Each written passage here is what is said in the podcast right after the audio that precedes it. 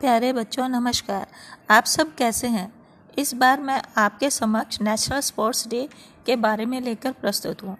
आज 29 अगस्त को national sports day मनाया गया। आप सब लोगों ने बहुत एंजॉय किया ना? कई कॉम्पिटिशन्स भी हुए। पर पता है, आज हॉकी के जादूगर श्री ध्यानचंद जी का बर्थडे है। उनके बर्थडे वाले दिन ही हम नेशनल स्पोर्ट्स डे मनाते हैं। जब इन्होंने अपने जीवन का पहला मैच खेला तो पहले ही मैच में तीन गोल बनाए। फिर ओलंपिक में पैंतीस गोल और इंटरनेशनल इंटरनेशनल में 400 गोल। टोटल एक हज़ार से ज़्यादा गोल बनाए।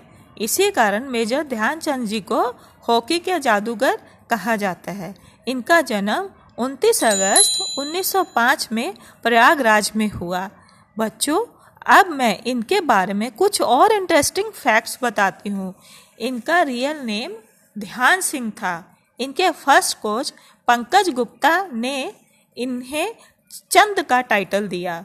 और बच्चों, बचपन में ध्यानचंद जी को हॉकी से कोई इंटरेस्ट नहीं था। उन्हें रेसलिंग पसंद थी।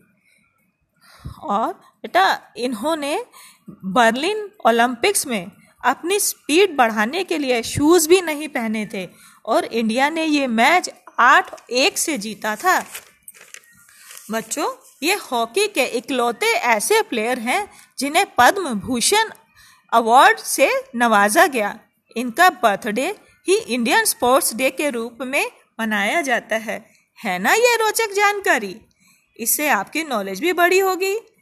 ठीक है ना बच्चों? स्वस्थ रहें और सुरक्षित रहें। धन्यवाद।